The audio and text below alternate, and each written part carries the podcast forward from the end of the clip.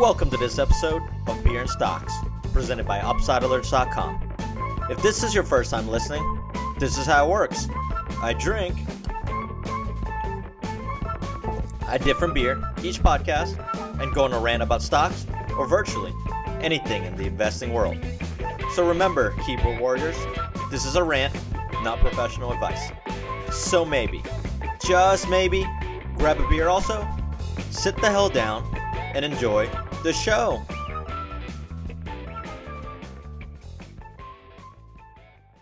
What's happening today, traders? We are back with another episode of Beer and Stocks. And for this episode, my beer of choice is Yuengling. Not just any Yuengling. This one is called Yuengling Black and Tan. A little backstory. The first time I've ever heard of Yuengling, I thought it was a Chinese beer. Ying Ling.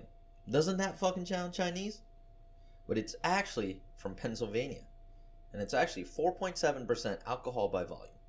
And in my opinion, it's slightly better than the original Yuengling itself. But let's go ahead and get onto it. What's today's topic? What is the price of something? What's your answer? The price of something is how much it costs to produce. If your iPhone X, which I actually just got one, it's very, very nice. If your iPhone X costed $1,000 to make, then it's worth $1,000? Nope. The price of something then is what the seller sets? Like those StockTwits analysts that sets oh so expert price targets? No. The price of something is what the next schmuck is willing to pay for it. It always is, and it always has been, and always will be. If I picked an apple from the fucking tree for free and sell the apple to a homeless man on the street for $3, and that homeless man has $3 to give me and is willing, then that apple is worth $3 in that moment. Now, let's say an evil rich man, because that's always the root of the problem, comes by and right before I give him the apple, I before I give the homeless man the apple for three dollars, he offers me a hundred dollars. That apple is now worth one hundred dollars if I'm gonna take it. And so I start to hand over the apple to the evil man. But at the last second, I tell the evil man, fuck you, and turn back to the homeless man because I am oh so fucking nice and a wonderful person. Now, how does this relate to stocks? Every single part. Every single part of that relates to it. If you own a share of X company and you think it's worth $50, but it's going for $20 on the market, no one's going to buy that shit, asshole. It doesn't matter what you think. The market will always decide. But at least with stocks, you have some sort of baseline. You can value a stock in relative to the underlying company's performance, right? This can be revenue, profit, EBITDA, if you want to value it that way, net assets, blah, blah, blah, blah, blah, so on. Let's do an example. Stock Apple, AAPL, is trading at, you know, maybe eight times EBITDA, while stock Microsoft, MFST, is trading at six times EBITDA, which is lower than, uh, you know, the Dow average of blah, blah, blah, 15 EBITDA. And the whole game is what? Buy low and sell high, right? Unless you're trying to short that certain stock. So that's finding the undervalued stock that has a good future outlook to grow and maximize your return on investment. You see where I'm going here? You can value a stock based on the performance of the underlying company. But here we go. How do you value Bitcoin and other millions of cryptocurrency that are popping up, like Thin Air having their own ICOs?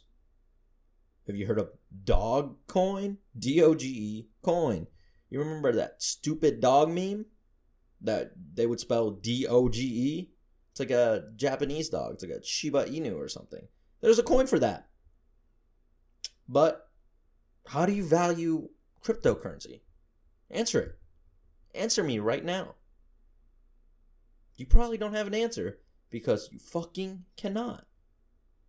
Is Bitcoin expensive? Is Bitcoin cheap? Is Litecoin cheap? Is Bitcoin Cash cheap? Is Ethereum cheap? I don't fucking know. What are you gonna do? Oh, yeah, dude. Bitcoin is cheap right now, man. It's only like five times its earnings. What fucking earnings? What is the underlying value? Yeah, dude, Bitcoin is cheap compared to Litecoin. Litecoin is trading at X times. It's not trading at X time anything. How does that work? Are you going to compare it to other cryptocurrency? Yeah, Litecoin's value was like 500 times Dogecoin, which is, you know, one and a half times the demand of Ripple plus Dashcoin at the same time. Doesn't work. They're not the same at all. But who cares what I just said? The last time I looked at Ripple, it was 70 cents. And then I go to sleep and wake up, it's over $3. But you could only buy it on Bitstamp, and that's not even on Coinbase yet. There's a lot of people out there that does not understand this concept of undervalued and overvalued, and they're still making money. Good for them. I don't care. More power to them. I don't hate anyone that's making money, even though they don't know what they're doing. A win's a win, and cash is king. Warren Buffett once said, The most important quality for an investor is temper, not intellect. Just don't puss out when the dip comes. He didn't say that part, I added that in there. But I wouldn't call it investing. I would call it gambling. Because if you were investing, you would know that you're buying X at X price and knowing that it's undervalued, hoping the value slash price will increase.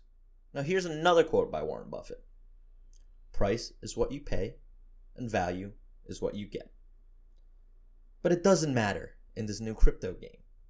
You might make some money because the price of something is what the next schmuck will pay for it. And that's it for this episode. Get the fuck out of here. Thank you very much for listening to this episode of Beer and Stocks. Be sure to give us a like, review, and a comment. And of course, visit us on our website at worldwideweb.upsidealerts.com.